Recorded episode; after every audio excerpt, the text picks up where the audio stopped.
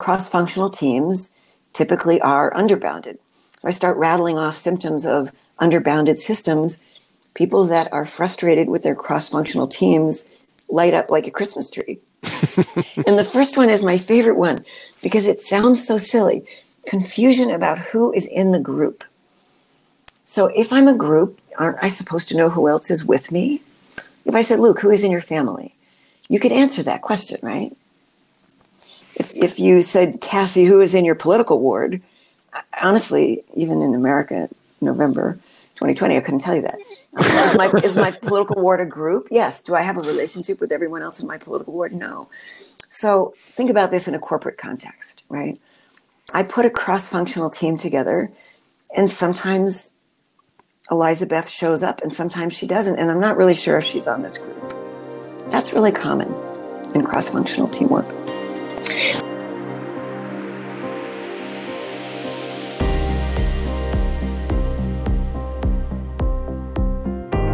are listening to the Align Remotely podcast, the show dedicated to helping you lead distributed teams under difficult circumstances. I am the host, Luke Szyrmer, and I've participated in or run distributed teams for almost a decade. As a practitioner, I'm speaking with experts on leadership, strategic alignment, and remote work to help you navigate the issues you start facing after you get your working from home gear sorted. Welcome back. So, today we are continuing on with a discussion with Cassie Solomon. And today's episode covers why Cassie's golden rule of meetings can help stop uh, the endless meeting hell, which some of us are going through now that everyone's working remotely. And we cover how single point accountability can help overcome micromanagement and dis- distrust. And it's an essential leadership skill. And also, we cover what the most common challenges for cross functional teams and how to overcome it. So let's get on with the show. So let's shift gears a little bit. I'm curious about how you would use RACI to think about meetings, especially organizing them. Uh, There's a ton of very good literature out there about effective meetings, and much of it tells you what to do once you start the meeting. A little bit like have an agenda going into the meeting, and then facilitation and things that happen inside the meeting. I have a slightly different approach, which I think is complementary. It's not contradicting all of that literature. It's what I call the golden rule of effective meetings, which is that the pre work and prep for a meeting should be at least as long as the meeting itself. And then the follow up after the meeting should be at least as long as the meeting itself. So if you have a one hour meeting, that's at least one hour of prep and at least one hour of follow up. And that time gets squeezed out on many of our calendars. If we're rolling from one meeting to the next, you, you feel like you show up and you say, Here I am at the place that my calendar told me to be, and I'm not sure what I'm doing here. I'm just going to let this meeting kind of roll, wash over me like a wave, and then I'm going to show up at the next appointed meeting. And those meetings are not productive.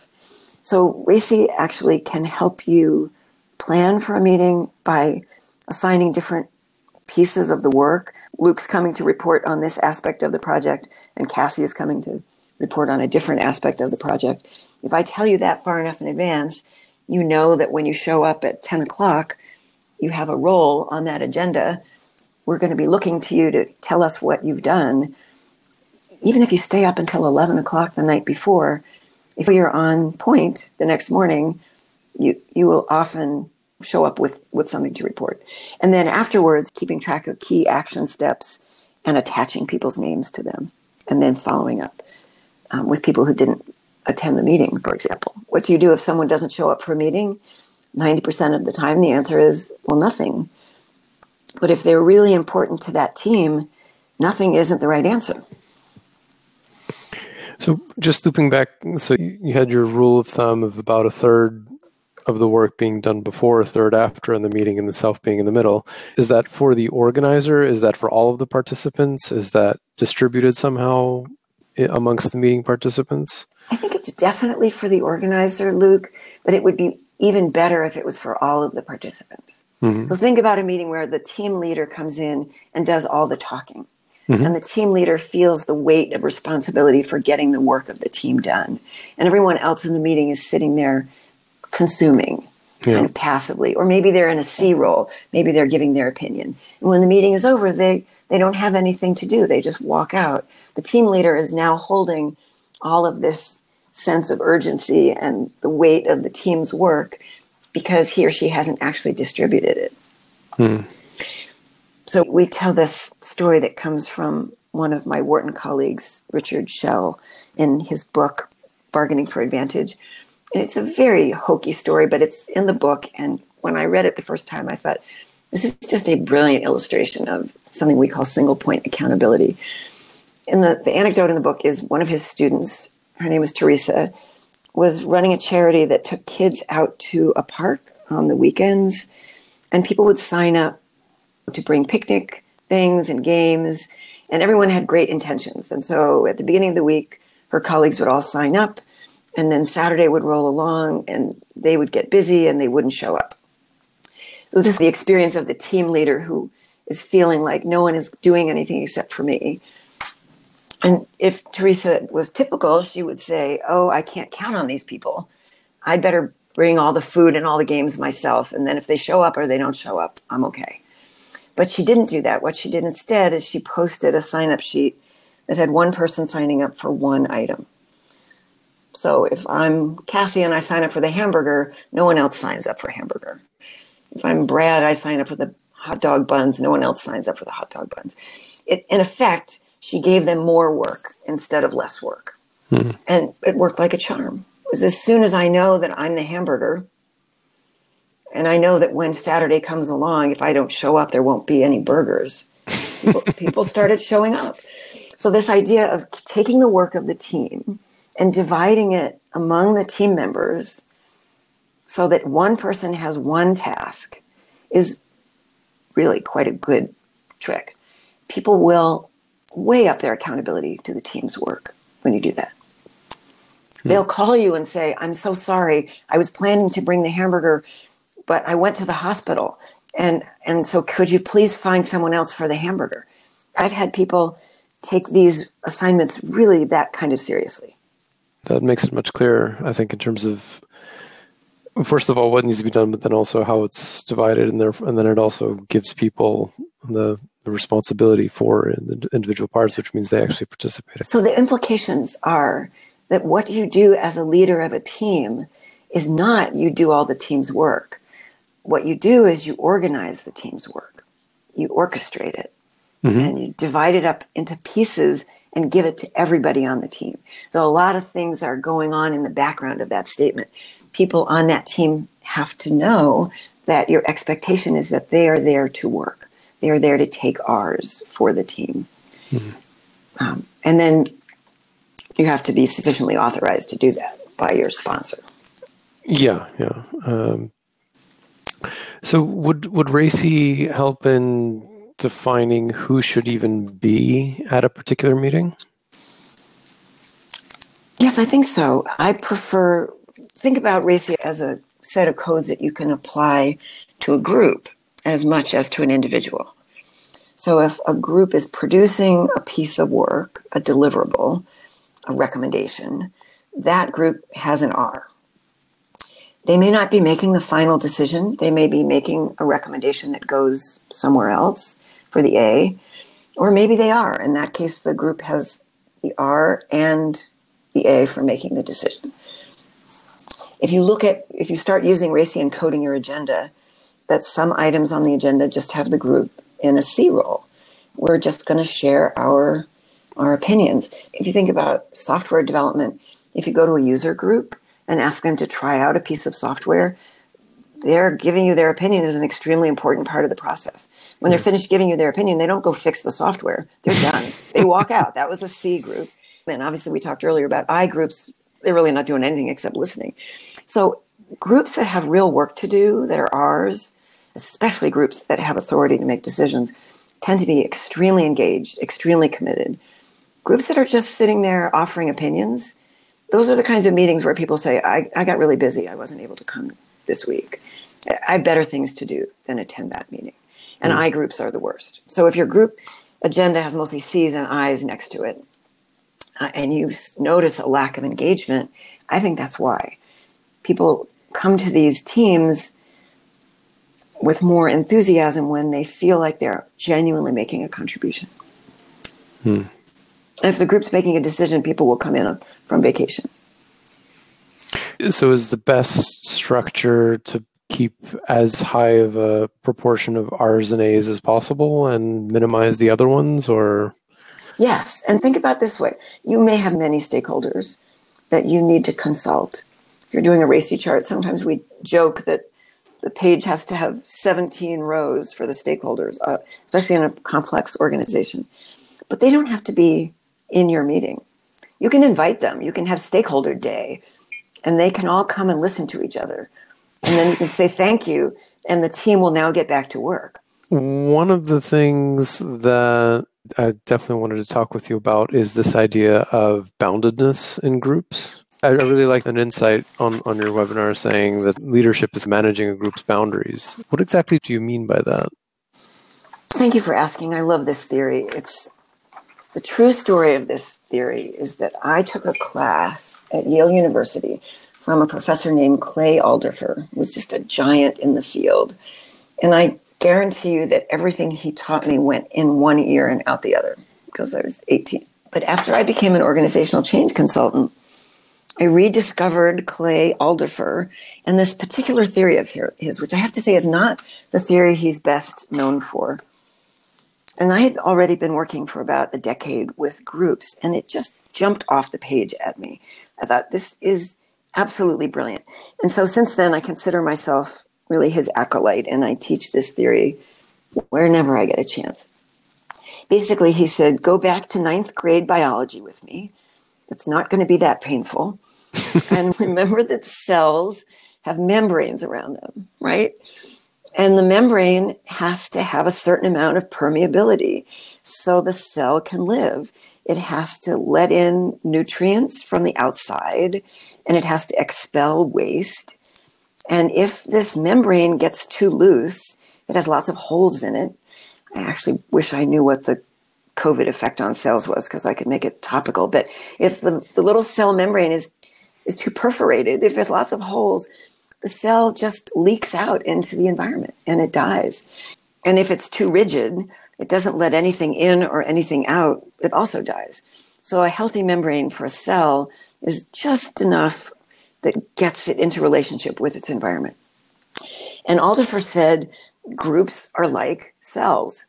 And you can't see a membrane around a group. It's not a physical thing we can see, which makes it mysterious and you've got to kind of know the theory because it's more like a psychological thing. But he said, without talking about ma- boundaries, talking about groups is absolutely meaningless. Some of them can be visible if I put your department all together in one part of the building back in the day. We knew we were finance because we were all sitting together. That's not happening right now. Yeah. What makes us a finance department is that we have finance department meetings in Zoom. But there are very clear symptoms that you can see of underbounded groups and overbounded groups. And so I think of it as like a superpower, like developing the superpower of seeing a group's boundaries. Cross functional teams typically are underbounded. So I start rattling off symptoms of underbounded systems. People that are frustrated with their cross functional teams light up like a Christmas tree. and the first one is my favorite one because it sounds so silly confusion about who is in the group. So if I'm a group, don't I aren't I supposed to know who else is with me? If I said, Luke, who is in your family? You could answer that question, right? If if you said, Cassie, who is in your political ward? Honestly, even in America, November 2020, I couldn't tell you that is, my, is my political ward a group? Yes. Do I have a relationship with everyone else in my political ward? No. So think about this in a corporate context, right? I put a cross functional team together, and sometimes Elizabeth shows up and sometimes she doesn't, and I'm not really sure if she's on this group. That's really common in cross functional teamwork. Unclear goals, multiple competing authority, that gets us right back into our conversation about where is the decision made in a cross functional world. Unclear roles and role confusion. We're here with our trusty friend RACI, trying to do battle with that one, and communication snafus. So if you're in a group where they say, "Oh no, we canceled that meeting for Tuesday. Didn't you? Didn't you get the message?" No, when did the message go out? Oh, I thought the message went out last week. We it was on Slack. Didn't you see it? All that stuff, that kind of communication fog is a symptom of underbounded groups. Hmm. They also typically have low morale, they feel insecure about their work, short-term time horizons, fighting fires, and then sometimes as bad as fighting among the group members or fighting with the leader. Those are all underbounded group symptoms. Hmm. If you are putting together a cross functional team, how would you try to prevent them becoming underbounded? So, the simple answer to that is higher levels of structure. But we can go one symptom at a time and say, Cassie, what do you mean higher levels of structure? Just be super clear about who is in the group. Do you have a contact list? Is everyone's cell phone on it? Do you show a slide at the beginning of every meeting with everyone's group name? We alluded to this earlier, but if someone doesn't show up to a meeting, who is going to call them afterwards to say, Are you okay? Luke, we were expecting you. Mm-hmm. You didn't get to the meeting. I'd like to tell you what happened that you missed. Do that a couple of times, and they'll start calling you to say, Something came up. I'm really sorry. I can't attend.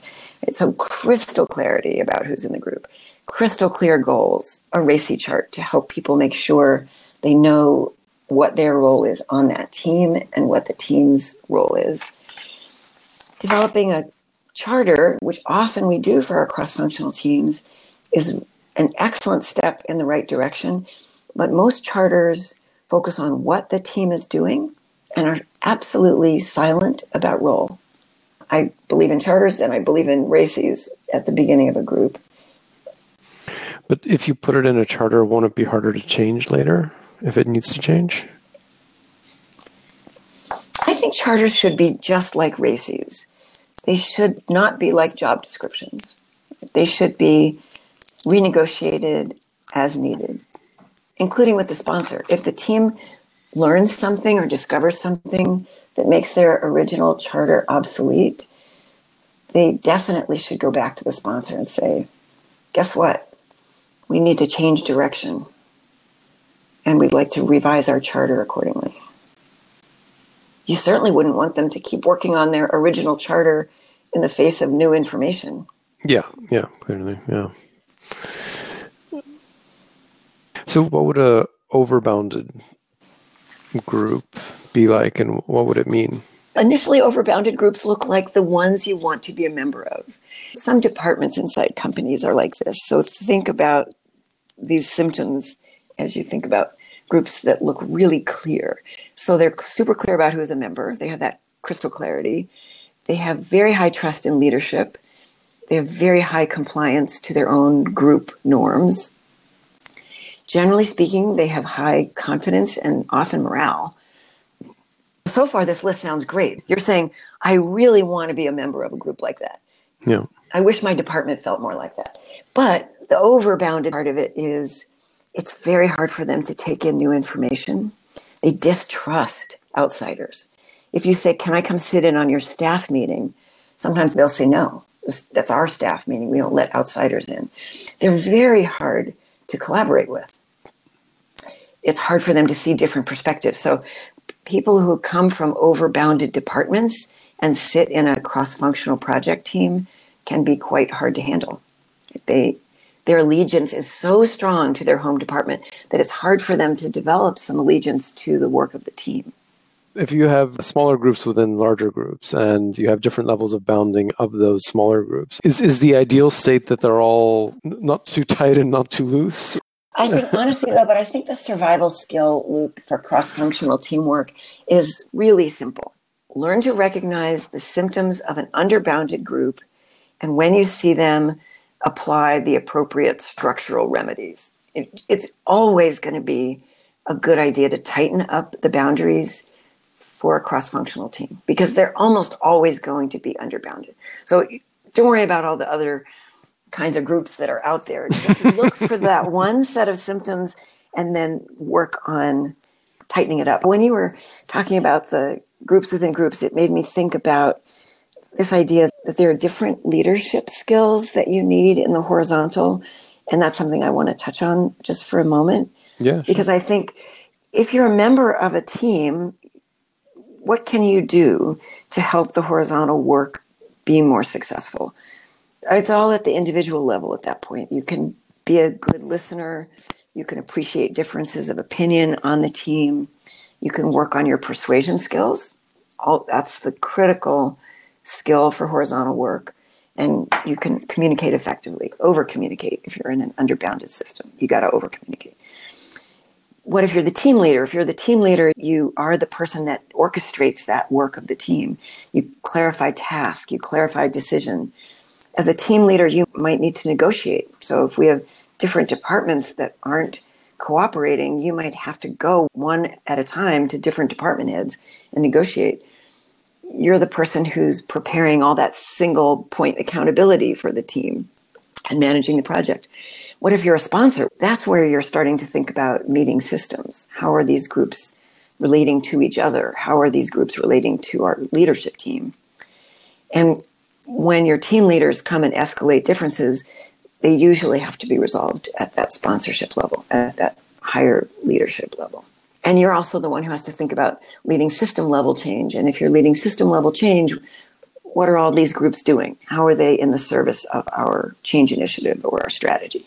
Have you worked with companies where they were able to give a lot more authority to the cross functional teams relative to the, let's say, traditional hierarchy?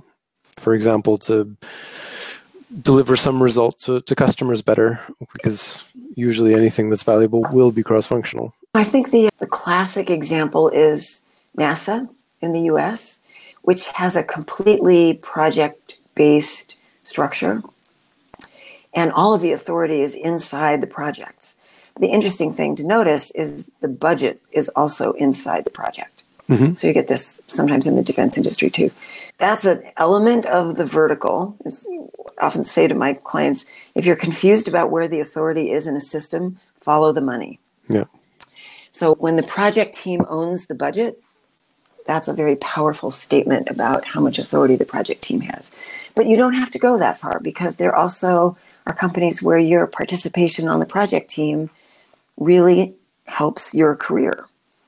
Uh, the other classic example is WL Gore, which is organized according to teams and very much cross functionally organized. Hmm. So think about the, the big tools of the vertical organization in the command and control world. I evaluate your performance. I reward you with a raise or I fire you. I motivate you and I control the resources. So, how many of those can we move into the horizontal lateral organization? For example, what if the team leader was allowed to evaluate your performance as part of your performance review? I bet that's just done in a fraction of the companies that we're talking to. There's also the whole thread of pay and to a lesser extent performance not actually being that much of a motivator over and above a certain salary level anyway. There's clearly a difference between what's been showing up in the in the academic worlds and, and in some books drive versus what's actually going on in the real world. And yes, people certainly pay attention a lot to their own career and, and how much they make, but at the same time over and above a level where their basic needs are met, in practice it doesn't seem like it actually ties that much to how happy people feel at a job or at a company. I just so agree with that, Luke. Forget pay. I think people are frustrated with cross functional project work, but most of us have had the experience of what it's like to be on a high performing cross functional team. And the purpose is clear, the way you're contributing is clear, and morale is very high. It, it's exciting to be a part of something that's bigger than yourself when it's working and you can feel the quality of the teamwork. So I think tightening up the boundaries when a group is miserable and frustrated and stuck, clarifying purpose and role and getting everyone equally involved, you know, these are just tremendous motivators. I think of it as unleashing the energy in the system or unleashing the talent in the team. It's just more fun. There's two ways of looking at productivity. It's getting more out of the people or enabling the people to do more in the first place. The second option is the one that I prefer. Doodle did some research about a year ago, so it was pre COVID, but something like 50% of people's meetings felt like they were a waste of time. If we just reclaim that waste yeah. and put it to good use, that's actually part of the golden rule of effective meetings is don't have more meetings when your project is in trouble. Have fewer meetings when your project is in trouble. And double down on the prep work and the post work. But yeah. often our instinct is to say uh-oh things aren't going well. Let's get together more often. And talk about it instead of doing yeah. the work. Great. Where can people find out more about about what you do?